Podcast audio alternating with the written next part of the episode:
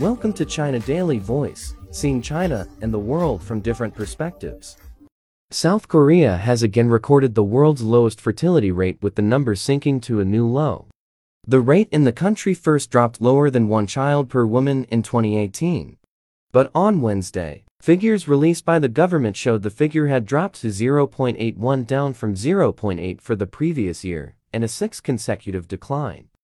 In comparison, the average rate across the world's most advanced economies is 1.6 children.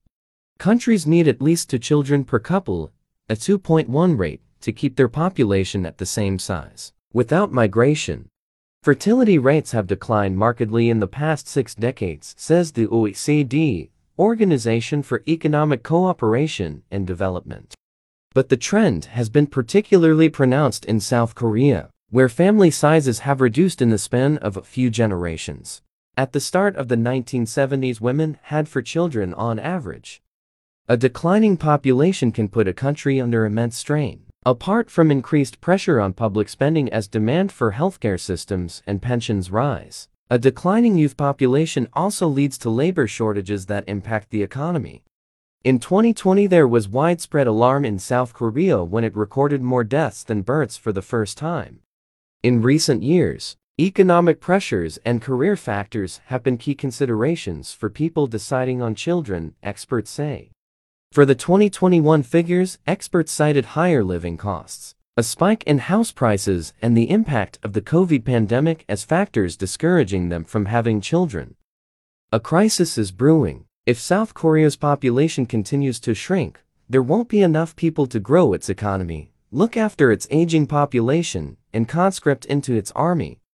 Politicians have known for years this is coming but have been unable to fix it.